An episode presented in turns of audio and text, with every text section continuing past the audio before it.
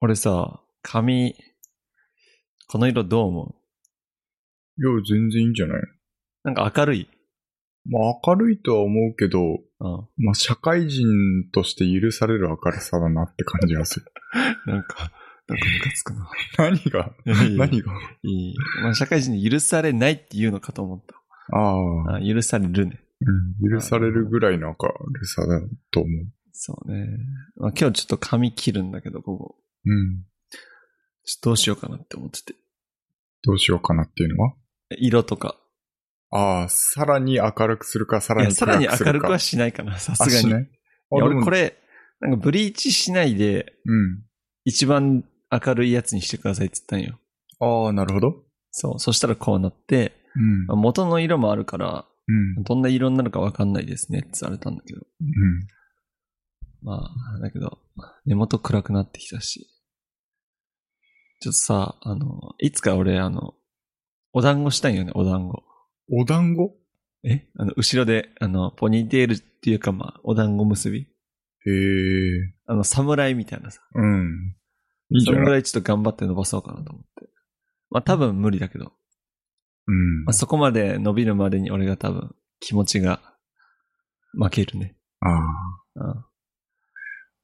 まあでも、一回ぐらいやってみてもいいような気がするけど。そうね、そうね。つうか、今日、マイク、たまにこう、ジリッ、ジリッって音入るけど、出力には出てる。そういう波長とか見える。ああ、わからん。まあ、それが、ただノイズになったら別にいいんだけど。うん。あのーなんだっけ。ミートの問題か、回線の問題か、あマイクの問題かっていう。回線の可能性もあるね。そう、いちょっとね、まあ、諸事情で今、回線環境があんまり良くないんですよね。え、スピード測ったあ、測ってない。測ってみる、体感は遅い。 体感めっちゃ遅いです。めっちゃ遅い。まあ、だから今、今までが早すぎたんじゃうん。ない ?100 目がある。体感でえ、体感、体感、体感っつうか、まあ体測ってみんとわからんな。感、多分100目がないと思いますね。あ今も若干なんか、うん。遅延というの2、があ30るっ気がてするとこじゃねえかなと思ってんだけど。やっぱなんか遅延あるわ。あるうん、かなり遅延ある気がする。 ?47 メガ BPS でしたね。ああ、まあまあ、まあ、使えなくはないスピードじゃん。うん。そう、だから YouTube はまあギリ見られるって感じ。ということで、ございますが。なんかありましたえー、っとですね。京都旅行に行ってきました。 お、彼女とデートに行ってきたのいや、そうではないですね。一人であ、そうではないんだ。あ、そうではない。 ソロで、ソロか。ソロ旅行ですね。一人旅え、に。車で行ったのえっと、新幹線使って行ってきました。 おーえなんで京都行こうと思ったのあの、出張ですね。あ、出張か。はい。出張ね出張で京都行って。交通費出るしね。うんはい。まあ、それのついでに、いろいろ見て回ったっていう感じなんですけど、いや、マジで良かったですよ。本当京に。都、いつ行ったのえっと、2週間ぐらい前ですね。めっちゃ暑くなかった。京都の気温、えぐくないまあ、暑かったけど、まあ、比較的過ごしやすい日だったかなって感じ。あ、そううん。な。天気予報とか見てると、京都だけ、一週間毎日36度とか。ああ、あそこやっぱ盆地だから、そうですね。この辺と比べ物になんないぐらい暑いらしい。うん。まあ、だからなんて言うんだろう。あの、天気はそんな良くなかったんですよ。パラパラ雨が続くぐらいの感じだったんで、まあだからそんなに、こう、じりじりとするような暑さとかっていう感じではなかったですね。うん。で最終日だけ晴れたんですけど、最終日は確かにまあ暑かったかなっていう。そんな感じでした。どういうとこ見てきたえーっと、まあ、有名どころで言うと、まあ、金閣寺とか、伏見稲荷大社とか、あと、平等院報道とか、ですかね。めっちゃ行ってるよ。えっと、最近、インスタとかで有名な、あの、瑠璃公院っていうところにもえ行ってきたんだけど、知らない窓から見えるお庭がすごく綺麗な場所で、もみじがすごいたくさんこうあるんですね。うん。で、まあ、初夏、初夏っていうかまあ、今の時期と、あと秋ぐらいしか、あの、うん配管がそもそもできない、限定、期間限定での配管になる感じのところなんですけど、お部屋にすごい大きいテーブルが置いてあって、で、そのテーブルに庭のそのもみじとかがこう反射して、すごく綺麗な景色。もう、お部屋から見る、その窓に映し出されるお庭のもみじが、を含めて綺麗みたいな。 言ってることわかるかなまあまあまあまあまあ。まあわかるよ、わかるよ。えー、じゃあそれはなんかその最近若い女の子とかの中でインスタや、インスタ映えするみたいな感じで話題になってる的な、そうですね。インスタ映えスポットみたいな感じになってるえんですけど、じゃあ後で写真ちょっと見せてくださはい。あのーすごく良かったですね。い。二条城行った、二条城。二条城、あのー歩いて5分ぐらいのところに二条城あったんですけど、行ってないですね。行ってないんだ。宿から。うん。京都なぁ京都ってね、本当に楽しいよね。いや、あのー本当はね、まあ、ちょっと出張で行ったっていう感じだったんで、その出張前めちゃめちゃバタバタしてたんですよ。まあ何も調べることなく、もう京都に行って、でまあ仕事が終わったらもうあの何も考えることないんで、さあどこ行こうみたいな。 まあそうそう、そうなるそうなる。そうそのために頑張って。そうそうそうそうそう。そんな感じだったんですよ。だから、あの、全く調べずに行ったんですよね。で、京都ってやっぱり古い、古い街なんで、もう歴史とかがすごくあるじゃないですか。それぞれの地に、それぞれのお寺に。だから、なんかこう、ね、こう、日本の神様とかがこう、どういう経緯でそこにこう、降臨されたのかとか、そういう歴史みたいな部分あの神様の歴史もそうだし、その、本当に実際にあった豊臣秀吉がどうのこうのとか、徳川家康がどうのこうのみたいな、織田信長がどうのこうのみたいな、なんかそういう日本の歴史みたいなものすごい詰まってたりするし、まあ、宇治の方に行けばね、あの、源氏物語とかさ、うんうん。なんかそういうこう、もっと勉強してから行きたかったなっていう感じはありますかね。中3の頃に行く京都と大人になってから行く京都は全然違う気がする。うん。いや、本当にそう。もう中3の頃は確かに歴史でやったことのさ、場所に結構行ったりするじゃない本能そ寺跡とかさ。うん。本能寺ってもね、もうしゃあねえけどなって感じがする。まあ今もう跡地で何もないけどね。そうそうそうそう。 とかなんかあの、学業なんとかみたいなさ、北の天満宮とか行かなかった、行って行った。なんか、こう、受験のためにみたいな。そう。で、球技の神様みたいななんか祀られてるとことかさ、ええなんか中学校の時は行ったような気がするんだけど、うーん、なんか大人になっていくとこう、なんていうのかな、雰囲気がもうすごくこう、落ち着くというか、うんうんうん。なんか街並みを見てるだけでテンションが上がるんだよね。確かに。そう。なんか中学校の時にはなかったなって、この感覚。いや、まあそういうので。京都の独特の匂いってわかるかなああ、あるあるあ京る。都ってなんか旅館とかいろんなとこ行ってもなんか、うんお香っぽいなんかいい匂いがするよね。するするするする。なんかあの匂いを嗅ぐと、わあ、京都やなって感じはする。うん。そうだね。なんか街全体で、こう、文化を守ろうっていうのがうん感じられるよね。そうだね。私やっぱもう街並みっていうのもそうだけど、本当にゴミとかも少ないし、落ちてるゴミ。なんか、あーなんか観光地だなっていう。今ね、ちょうど外国人が少ないからいいかもね、行くには。うん、そうだね。でもこの間、なんだっけ、ホリエモンが言ってたんだけどさ、うん。京都は、京都とか、その、日本が世界に勝てるのは、観光だみたいな話をしていて、うん。京都とかね、本当にもっと力入れれば。まあ昔はめっちゃ来てたけどね、コロナ前とかは。うん。やっぱり外国の人はああいうの好きなんだろうなって感じる。まあ一番日本っぽい場所ですからね。どこ行っても何かしらあるしね。うん。いや、良かったじゃないですか。いや、すごい良かったですよ。で、まああの、京都旅行をするにあたって、あのー地下鉄バス乗り放題券っていうのがあるんですよ。まあなんかバス乗り放題券と地下鉄バス乗り放題券っていうのがあるんですけど、まあその地下鉄ってめっちゃやっぱ早いんだよね。うん。で、東西にズバーンってこう十字型に、あのー地下鉄があって、で、やっぱその地下鉄の駅からバスになってい行くみたいな感じがいいのかなって思ってて、で、バスの運転手さん本当にすごいなって思った。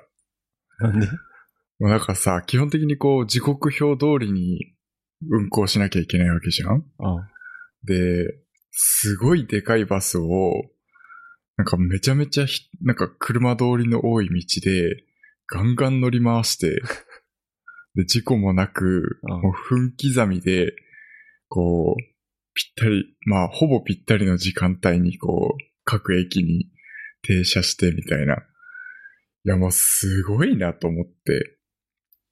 慣れだとは思うけれど、うん。まあ、京都だけじゃなくて、それは東京でも言えるわな。ああ、まあそうだよね。あ本当にすごいと思う。確かだし、なんか、めちゃめちゃこう、交通網が張り巡らされてて、で特にこの5番の目みたいな感じになってるじゃないに。京なっ都ってて。るなってる。うんだからほんとどこにでも行けちゃうのよ。で、なんかこう、めちゃめちゃわかりやすいの。へえ。あ、このバスに乗れば、で、その路線図みたいなのバーっと見て、あ、ここに行きたいなって思ったら、もうなんか一目で見てわかるわけ。こう、この電車に乗ってここまで行って、こっからバスに乗ってこう行けばいいな、みたいな。うん。のもわかるし、しかもなんかあの、アプリもすごい、あの、こなれてて、へえ。あの、停車駅、あの、最終的な目的地の、あの、バスとバス停を、あの、選択して検索するだけで、もうあの、ルート、このバスに乗って、この電車に乗って、このバスに乗って、こう行けばいいよ、みたいな、ルートが現在地から、バッて出るわけ。それな、何のアプリあのね、京、バス、京都バスなんとかなっちゃあ、それ京都の、う。確かそう。京都専用なんだ。確かそう。ええじゃあ普通の電車の時間とか調べる、ヤフー乗り換えとかそういうのじゃ出ないんだ。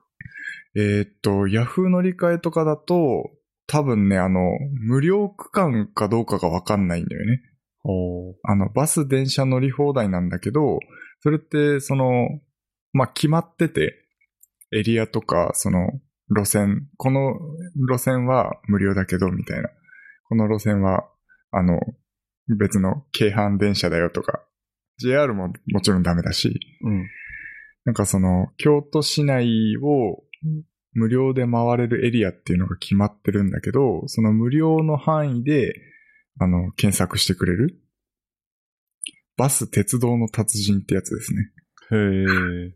で京都乗り換え案内っていうアプリなんだけど、いやもうこれが本当に便利で、もう、本当当、当日行って、ものすごいこう行き当たりばったりの旅だったけど、なんとかなったのはこのアプリのおかげかなっていうぐらいすごかったですそね。ういうのだったら本当に外国の方でもなんかわかりやすそうだね。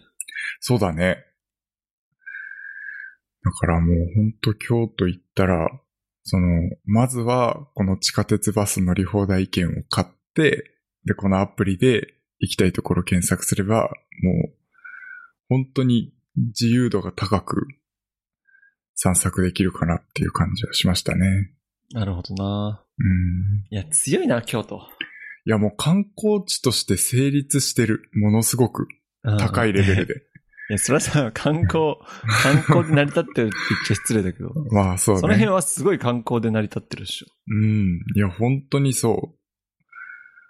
だから、このなんていうのかな、利便性が提供できるのは、こうれんこれだけの観光地がぎゅっと詰まってて、 間違いない、間違いない。で、かつ、まあ、あの、大学うん。もたくさんあるから、まあ、この金額で、この利便性が提供できるのは、これ京都ならではだなっていうのはすごく思いましたね。なるほどね。うん。いや、非常に、あの、快適に観光ができた手ぶらではいはいはという感じですかね。い。いいね、京都。うん。そう。で、まあ、バスってさ、俺らあんま乗らないじゃん。基本乗らんね。うん。だからもうバス乗るっていうのもさ、結構、俺の中では非日常の体験なわけ。ああ、そう。まあだけど、俺東京とか神奈川とか行った時はたまに使ってたわ。ああ。うん。そう。で、バスってさ、その電車と違ってこう、降りたい駅のところでこう、降りますボタンを押すじゃん。押しますね。そう。あの、バス降りますボタンの早押し選手権にならん俺誰かが押してくれるだろうって思って基本押さない派かな。そうなんだ。うん。俺、真逆で、もう、押し一たい番に押してやろうっていう。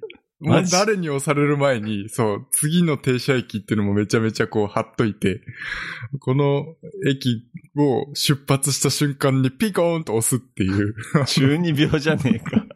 小学生かよ。バス降りますボタン早押し選手権をみん、バスの乗車してる日みんなとやってるっていうなんか子供の時はね、押したかっためっちゃ。ね。 俺子供なのかうんな 子供だと思う。俺今はね、なるべく押したくないかな。ああ、そうなんだ。誰か押してくれるかなぐらい。何も考えてなかったけど、確かに子供の頃めっちゃ押したくなかった。ああ、いや、惜しかった。あ今でも押したいかうん、。今でも押したいですね。子供の頃はなんか、すごい、だって上にああいうなんかボタンあるわけじゃん。うん。押してくださいみたいな感 じじゃん。うん。子供ああいうの好きじゃん。確かに。降り、降押してりないのに押しちゃう人いたそうよねそうそうそうそう。子供とかね。押したくなっちゃうんです よ。そう。いや、だから、もうね、降りますボタン早押し選手権はめちゃめちゃ楽しかったですね。いや、もうあ、やっぱ強いやついるんすよ。強いよ。マ意ジで。識、意識してる人いないんだよ 本当にだからあのもう、何こう、今停車してる駅あるじゃないで、その次のバス停に止まるってなった時にもうあのバスのドアが閉まってる時ぐらいにもう次の降りますボタン押してるやつとかいて、いや、ずるいね強っと思って。ずるいんですよう。ん。ずるいなと思ったし、強いなと思った。いや、だからね、俺は基本的にはもう動き出した瞬間に、次はってあの案内あるじゃん。次ははいって言いますいうぐらいの時に、まだ読み上げられる前に押すっていう、この、ね、あの、あの、クイズノックっていう YouTube よく見てるんだけど、うんよくクイズ、クイズ、クイズばっかりやってる YouTube チャンネルで、やっぱ早押しとかがすごいこう、ぎ技量として問われるわけ。だからそれを普段からこう見てるからかわからないけど、やっぱもう折りますボタンを押すのがすごいね、楽しかったですね。なるほどね。こう、まあ相手が押したの、ちゃんと俺も押すの。えそれでこう相手にこう、煽りを与えるっ ていう。ちょっと、もうこれ、あのいや追い、追いボタンしても特に何もならないよ。何もないんだけど、いや、あの、クイズの世界で言うと、うんいや、俺もこのタイミングで分かってましたよ、みたいなのを相手にアピールすることによって、メンタルでね。そう、精神的な勝負を仕掛けてるらしいのよ ね。そう、だから、あの、相手が俺押もしたって、押そうと思ってたよって。そう。 ちょっとこう、遅れたとしても、あの、ちゃんと押すっていうのはやってましたね、か必ず。バカなのどこで楽しんでんだよ、京都をっていう。本当 だよ。そんなんで楽しむもう荒さいねえよ。いやー、まあでもその人はその時に降りちゃうから、あのー次の勝負はできないんですけどね。なるほどね。新たな挑戦者がそ現う。れるか一回一回違う人と勝負するっていう、ら。なるほど。じゃあ今度俺もちょっとバス乗ったらそれ意識しよう。はい、意識してやってみてほしいなと思いまだす。けどさ、なんか、 有名なさ、そう。京都駅とかだってさ、みんな降りるじゃん。そうそうそうそうそうそう。それもだから京都駅とかそういうの終点が多いか あら、そう、終点 はさすがに押さない押ですせないよ ね。終点で押すとちょっと恥ずかしいです よね。うわ、終点なのに押したよ。俺は終点だって分かってたよっていう意味で押 さないのあえて。そう、一回僕押しました。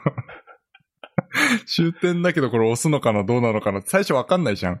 分かるだろ。ここに乗ってるやつ全員降りるわ。まあね、そう。 そうなんだけど、まあ一回押したんですけど、まあ別に、まあ周りの人がどう反応するわけでもなく、バスの運転手さんがどう反応するわけでもなく、それは普通に降りたんですけど、 なんかこう終点って押さないよなと思って、今度押さないでみたんですよ。そしたら誰も押す人いなかったです。当たり前。押した瞬間、あ、こいつ素人やな。 そう、多分そう周り。の人に思われるなんかそれがやっぱ悔しかったです。あ、俺素人みたいなことしちゃったな っていう。はい。まあ知らない土地あるあるあるじゃないですか。そうですね。いや、まあ、全然京都らしい話をしない。バスの話の方がめっちゃ盛り上がるっていう。バカだ。いやー、まあそんな感じでしたけど。そうですね。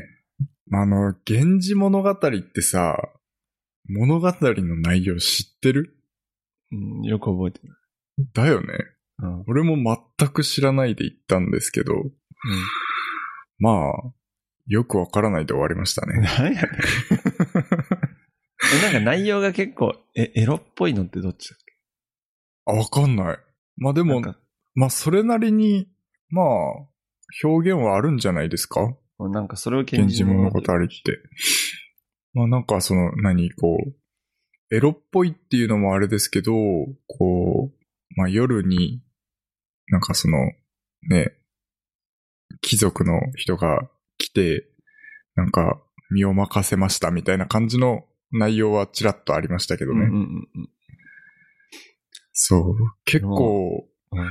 なんかね、やっぱ、源氏物語、もう1話だけなんかこう、映像で見たんですよね。なんうかん、浮舟っていう、その源氏物語の内容だったんですけど、まあ、なんて言うんですかね。あのー、秀逸ですね。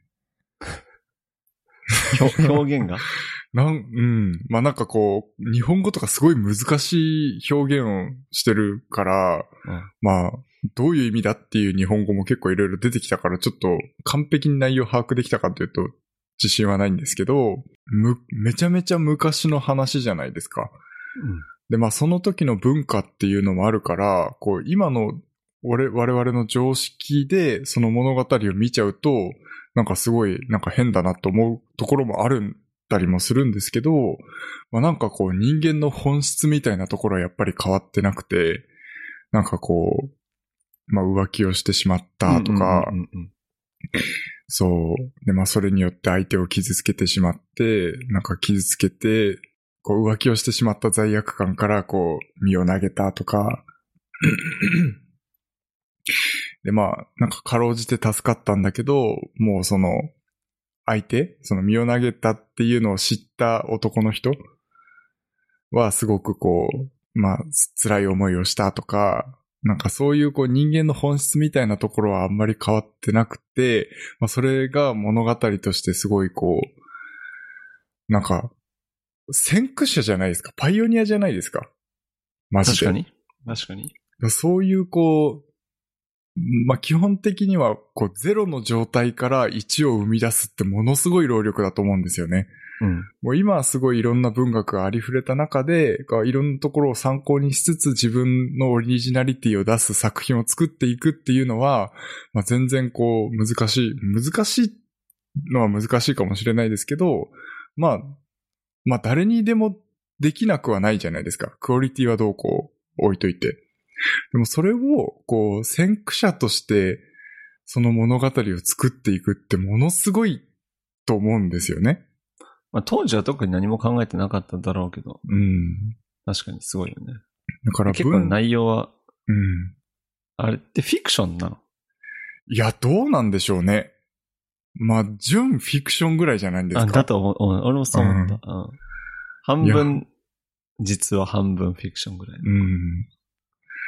だから、まあなんかすごいこう、ねえ、長編、日本、日本っていうか世界初日本初わかんないけど、長編小説として書かれたものっていうことで、まあなんか、すごい、なんていうのかな、心が動いたっていうかね、おうこうちゃんとこう、源氏物語の内容っていうのも勉強しつつ、源氏物語ミュージアムに行きたかったなっていう。えー、俺、源氏物語そんな惹かれるとこないかああ、僕もだからあんまり、なんていうのかな、こう、興味があって行ったわけではないんですけど、ら。あーまああー、いけるから行こうみたいな。そうそうそうそうそう、まあちょうど行ってみて、まあこう、それにこう、ちょこっと触れたら、なんかなんていうのかな、その当時の文化みたいなものがこう展示されてたり、こういろんなこうね、こう、匂いがあるんですよね。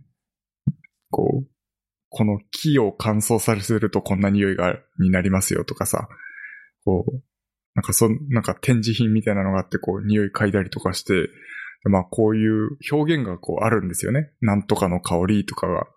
で、こういう香りだったんだとかっていうのをこう見てると、がぜん興味が出てきたというか、うん。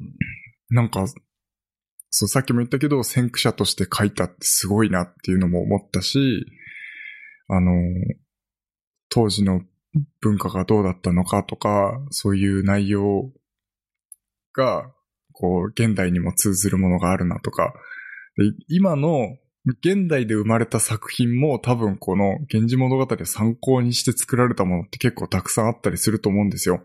うん、ありそうね。うん。なんかそういうのも含めて、なんかこう、興味が湧きましたね。ええよかったじゃないですはい。まあ、現代語訳版で、ちょっと一回読んでみたいなとは思いましたけど。か。俺多分ね、途中で挫折する。まあ、結構長いですからね。うん。うんほんとハリーポッターぐらいあるから。 知らんけど。わかんない、俺も。 うん。まあそんな感じでしたね。そちらもなんか旅行に行ったということで。いやいやいやいや。僕、まあ旅行に行ったというより、まあ旅行に行ったっちゃ旅行に行ったのかな。なんかあの、えー、うちの母方の親戚がいるのが新潟だったんで、ああそれの用事で新潟に行ったんですけど。はい。いや、新潟ね、もう自然いいねってめっちゃ思ったね。ああ。なんかその、うちのその親戚がいたのが、もう山の中でスキーで成り立ってる街みたいな。うーん。スキーの宿とスキー場とあとスキーのインストラクターがいますみたいななるほどね。ところの街で、夏は行っても本当に閑散としてて、うん。あこんなところでどうやってみんな生きてるんだよって思うけど、うん。まあ、病院とかもめっちゃ遠いし、大変な生き方してるなと思うけれど、うん。だけど、それと、なんつうのかな、トレードオフでも自然がすごすぎて、はいはい。この自然の中で子供を育てたらいいだろうなってすごく思ったね。なるほどね。もうだからたまに、まあ都会の中で育つことが悪いこととは思わんけど、うん。ああいう自然豊かなところで、なんかのんびり暮らすのもありだなってすごく思うぐらい、なんかう雄大な自然だったね。ん。なるほどね。ああまあ、そんな感じで別に新潟っつってもまあいよく行ってるからさ、うん。よく行くっていうかたまに行ってるからあんまり観光はしてないんだけど、うん。そんな感じで新潟には行ってきて、まあ他は特に何もなかったかな。新潟について話すことは特にないんだけど。ああ、そうなんだ。ああ。つうかね、俺そうコン、コンサート行ったんですよ、東京に。ああ、そうなんだ。そうそうそう。それで、いやまあ、まあ、あ韓国の男性グループに、の、えーライブに行ったんだけど、うん。なんか、行ってちょっとびっくりしたのが、うんえー入場するときは、自分のスマホの QR コードをかざすのが、ああ。かざさないといけなくて、はい。俺二人分、俺の、えっ、と、アカウントで買ってたから、うん。俺のアカウントでに二人分見せればいいのかなって思ってたら、うん。自分の携帯で一人一個出してくださいって言われて、へえ。なんかアプリインストールしてみたいな感じでやったんだけど、いや、マジでこれ、ガラケー持ってない人終わりじゃんっていう。あ、ガラケー確かにスマホ持ってない人終わ終わりじゃんっていう。確かに。そう。まあ、なんか、発見できたのかななんかみんな、スマホ見してたから、実際にこう紙を印刷してチケットを持ってきてる人いなかった気がするな。ああ。ウェブとかでもできないんですかアプリぜ全員アプリ。あ、そうなんだ。アプリ。アプリで管理して、全員そのアプリをインストールして、へえ。やってくださいっつうので、これもう、ガラケー終了のお知らせですかって感じ。なるほどね。う。まあこういう、まあだからみんな持ってるんだよね。若い子だから。うん。持ってない人はいないだろうっていう想定で。うん。子供とかどうするんだろうって思ったけどね。ああ、確かに。うん。家族でね、来てて、そうそうそう。まだ俺小学生とかでスマホを持ってな い人。うん 小学生とかいなかったけど、もしいたらどうするんだろうとは思っあた。あ、確かに。うんいやーもうね、そんで、まあライブは良かったけど、久しぶりにああいうライブに行くと楽しいですね。なるほどね。うん。つうかね、この夏ね、結構 K-POP グループが熱くて、うん。もう最近目が離せない感じなんですそうなんですか。よ。そうそうそう。おすすめは、おすすめっていうか俺が一番推してるグループが、うん。女性だとブラックピンクになるのかな。うんで、金曜日。はいだいだから、えー日付で言うと29日かな。うん。 29日の13時に新しい曲がリリースされたんですけど、はいはいはい。その曲は、あの、うんと、パブ G ってゲーム知ってるパブ G。わかんな PUBG。ああ、PUBG。うん、わかるわかそる。う、PUBG とコラボしていて、PUBG モバイルうんの中で、まあ、フォトナでライブみたいなのあったじゃん。何それ。フォートナイトの世界でライブするみたいな、米津玄師が。へえ。まあ今そういう感じでこう、バーチャルの中でライブするみたいなのがうん。世界ではすごくあって、うん。その PUBG モバイルの中でライブをこの間したんだけど、その時に出た曲がリリースされたわけで、うん。おー。だからミュージックビデオも全員アバター、アバターなわけ、アバター。自分の顔にめちゃめちゃ似たアバタなるほどね。ー。で、うんアバターが踊ってるみたいな。はいはいはい。で、なんか最近、韓国の K-POP グループ、そういうのがすごく多くて、うん。自分ともう一人のアバターがもうすでにいて、うん。両方がミュージックビデオに出てくるみたいな。なるほど。実写と、その、なんつうの、もう二次元、三次元の世界、二次元の世界か。うん。両。方のキャラクターが歌ってるみたいなのがあって、まあそれも多分今、アメリカとかで、まあ今後 Web3.0 とか言ってるそのメタバースとか、うん。まあその辺なのことを視野に入れてやってるんだろうけれど、うん。すごい新鮮で、映像めっちゃ綺麗で。うん。なんかそのブラックピンクって、あの、1年半ぐらい活動してなかったんですよ。前の曲出てから。うん、なんかあんまり曲出してないよね。そうそう、あの、TWICE って大体四半期に1曲出すんですよ。はいはいはいはい。だけど、ブラックピンクはもう、前の曲が死ぬほど売れて、うん。 YouTube 再生回数11億回とかなんだけど、うん。で、まあ、アメリカで死ぬほど売れて、それからみんなモデルとか俳優とかいろんな活動して、まあ、1年半、約2年間カムバックしないで、今年の夏、8月に本格カムバックするのね。はいはいはいはい。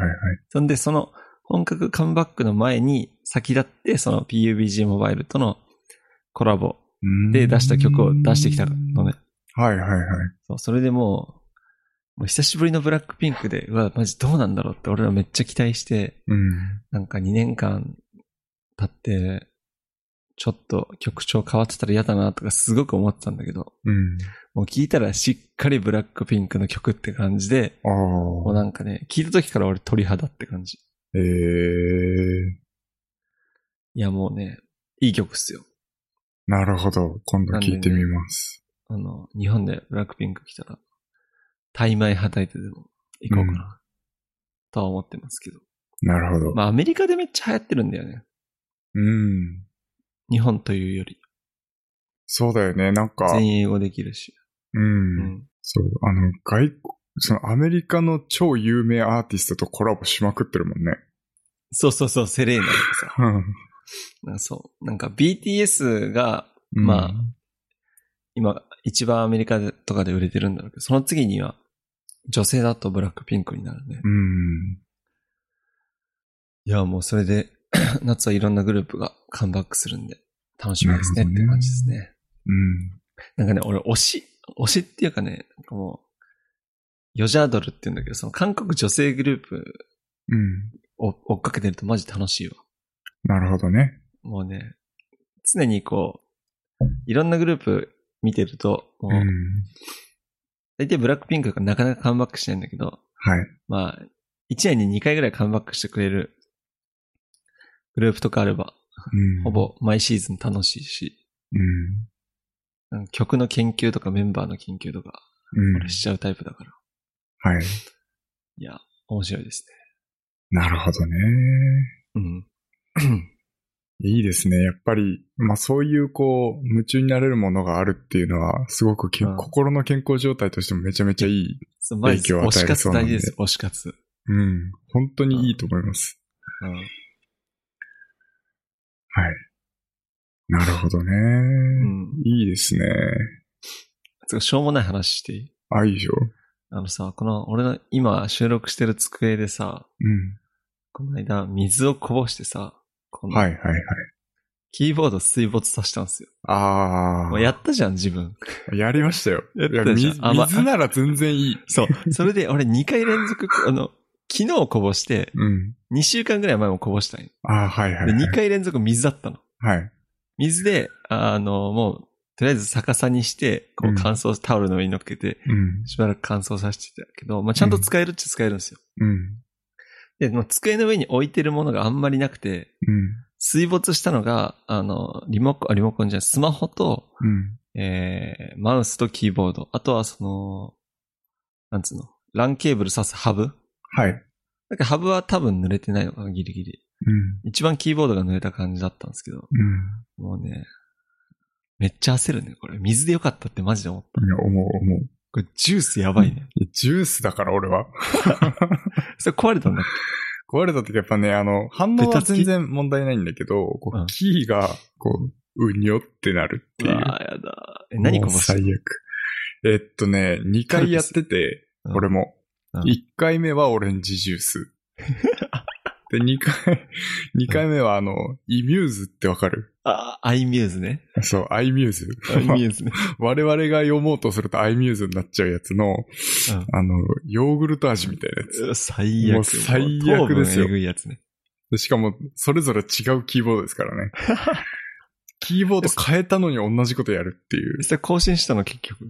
結局のところは、今まは、あの、一応、使える状態まあ、結局うん Windows で使う時のキーボードとして、その、イミューズこぼしたやつは置いてはありますけうど、んあの、基本的にあの、Mac の、あの、Apple 純正のマジックキーボードを今は、あの、基本 Mac メインなんで、使っうんうんそれを使ってますね。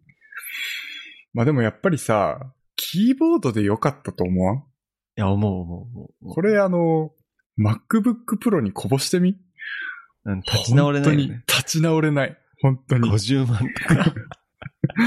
そう。いや、これね、あの、デスクトップのメリットで昔俺が言ってたことなんですよ。うんもしキーボード壊れたら、全部交換しないといけないんだよ。確かに、確かうにんノート PC だったら終わってるね。そう。っていうので、まあデスクトップ派の俺が言ってたことなんだけど、まあがっつり今ノートパソコン使ってるっ ていう。うんうん。そうですね。ノートパソコンもさ、スタンドに乗っけて浮かしときゃいいんだよ。あ、そうそうそうそうそう。確かに。それあれだね。うん。で、キーボードは別で使ってれば。そうね。うん。なんでこぼすんだろう、本当に。やるよね。やるなんだろう。本当やってそう思ったのは、あの、机綺麗になるからたまにこぼすのはいいなって。 めちゃめちゃポジティブじゃん。だなんかさ、 なんつうの、PC のモニターの裏の埃とかあんまり取らんじゃん。そうだね。もうその時そっちまで行っちゃったからさ、もういはい服しかないじゃん。いはい。確かに。や、マジこれ水でよかったわ。うん。本当に。なるほどね。あのキーボード2回濡れたけど2回とも生きてるのすごいわ。確かに。まあ、ちゃんと乾かせば結構電化製品って大丈夫らしいけどね。うん。うん最近、まあ調べたんですけど、うんうんうん。ああ、その件についてお話してくれないですか あの、まああの、机の上に、まあ、水をこぼしたって、まあ、結構大変かもしんないんだけど、あの、あの、全家然が可愛いです。うん。うん私ですね、あの、水道管に打ってあった、あの、まあ、平子プラグがですね、あの、根元からぽっきりいってしまいまして、しそかういうも時、そう。うん。うん、僕が家にいない時にでえ、すね、家帰ったらあれだったのえっと、会社に普通に出勤してたんですよう。で、お昼休みぐらいに、まあ、近所の方からちょっと電話がありまして、森尾さんですよね、みたいな電話があって、近所の〇〇ですけど、みたいな電話があって、なんだろうと思って。で、あの、水が漏れてるみたいなんですけど、帰った方がいいですよ、みたいな。うん。えってなるじゃん。うんうん。でうちあの、まあ、そこそこ大きい水槽があるんですよ。うんうんうん。あるね。ちょっとその水槽から水が漏れちゃったのかなと思って。うんうんうん。で、まあ急いで帰ったんですけど、うち4階なんですよ。うんで、家に着いたら、まああの、玄関からあの、踊り場全部水流れて、1階まで水がダーって来てて、しかもその前の道路までブワーって水が広がってるわけですよ。まあ、好き。あの、それを見た瞬間に、これは水槽ではないなと。水量が違うと。そう。水槽の水が仮に全部漏れたとしても、ここまではならんやろっていう、うんうん。なんかすごいこう、状況になってて、でもあの階段がもう滝みたいになってるんですよ。ちょろちょろち上ょろに行く、そう、ちょろちょろちょろちょろこう、水が流れてきてて、で、もうやばいやばいと思いながら、急いで、あの、4階まで上がったんですけども、玄関から水が全部バーって漏れてて、え、玄関の時にはもうくるぶしぐらい水没してたのいや、すまあ、そこまでいかないけど、でも、あの、うん3センチぐらいはもう水がうんある状態でしたね。で、まあ、あの家に帰ったら、もうあの、まあ、台所だったんですけど、台所のところから、もうすごい勢いで水がブッシャーって出てる状態で、つうかさ、はい。頭真っ白になんない。いや、もう、あのーまあ、なんていうんですかね。とりあえずビデオ撮りましたね。つうかあれさ、うん。どこに連絡したらいいのかわかんなくないえーっとですね、とりあえず、あの、会社の設備なんですよ、うち、あの、住んでるところが会社の社宅に住んでるんですけど、とりあえず元栓を閉めて、あの、労務課に連絡をしました。ああ、元栓分かったんだ。そうですね。水の元栓どこにあるんだろはい、調べといた方がいいかもしれないです。う。あ割と冷静じゃない。えー、冷静、冷静、冷静。とりあえずもう、もう1秒2秒遅れても、なんもかうもう どうにもならな何いも変かわらら、とりあえず動画を撮って、まあ今出始めたぐらいだったらなんかどうにかしようと思うけど。そう、まず応急処置ってなるけど、もうなんか なん、10秒遅れたところ何にもならんから、とりあえず動画を10秒ぐらい撮って、で、あの、元栓を閉めて、で、まあ、近くに寮があるんですけど、その寮換さんのところに行って、ちょっとローム課に連絡しないといけないんでって言って、で、まあ、その後いろんなその、とりあえずその水を復旧する業者さんとか、あとはその、設備のメンテナンスをする担当の人とか、まあ、いろいろ来て、まあ、あの、労務課の人も来て、これは、 うちの設備の問題ですね、ということで、まあ、あの、一応水没したものとか、家財道具みたいなのは保証してもらえることにはなったんですけど、うん。うーん、まあなんかその日の夜ぐらいかな。なんか現実を受け入れ始めて結構こう落ち込むっていう。だけどその家どうしてんの今。だから今住めないですよ。あのえ、、だたけどそのまんまだとさ、カビ生えたりしちゃうじそう、えっと、全部水はその日のうちに出して、ゃん。あ誰がやのったの自分でやりました。自分でやんのそれ。そうですよ。自分であの、なんか道具とか貸してもらって、こ うなん、で自分でやんなきゃいけないでも確かにそうだよね。 うん。なんでだろうね。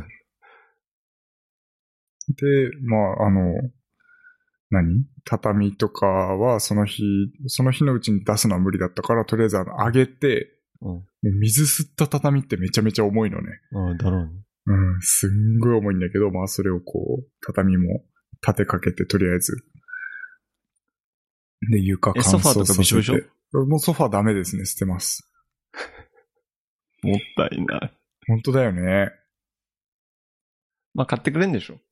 そう。まあ、あのー一応、なんていうのか、こう、物のお金だけくれる感じですね。買うのは自分でやんなきゃいけないんだけうんど。うんうんうん。そう。という感じで、まあ、新品になると思えばっていう感じだけど、うんめんどくさいね。かなり。まあ、めんどくさいですね。いろいろえ、。ルンバはルンバ。ルンバもう終わりました。何が終わったのじゃあ何が、パソコンとか良かったね。生きてて。パソコンはセーフです。あの、あとカメ机ラのも上良だかっったねたし、カメラ1台ダメでした。えずっと GV10 うん。は、あの、思いっきり水かかっちゃったんで。床に落ちたの。床に落ちてたんじゃなくてテーブルの上にあったんですけど、テーブルに直で水が噴射してて、あリビングにあったんだ。そうなんですよあ。ーリビングに置いちゃってたんで。で、あのー、α7-4 は、うんあの、なんでしたっけ、防湿庫の中に入れといたから、無事だったんですけど、あそう、まあね、ちょっとね、こんなことあるんかっていう。労務課の人も、いや、こんなの初めてですって。あ。いやー言ってましたけどうちの会社の怠慢ですよ。まあ、今はまあ、とりあえず落ち着きましたけど、いや、大変でしたよ。いや、大変だ。うん。え、洗濯機とか生きてた洗冷蔵庫濯と機は大丈夫。冷蔵庫は多分ダメですね。うん。まあ、えじゃあもう100万じゃ効かなくね100万円聞かないですよ。100数十万うん。ですね。まあ、どこまで保証してくれるか。でも、冷蔵庫は普通に動いてはいるんですよね。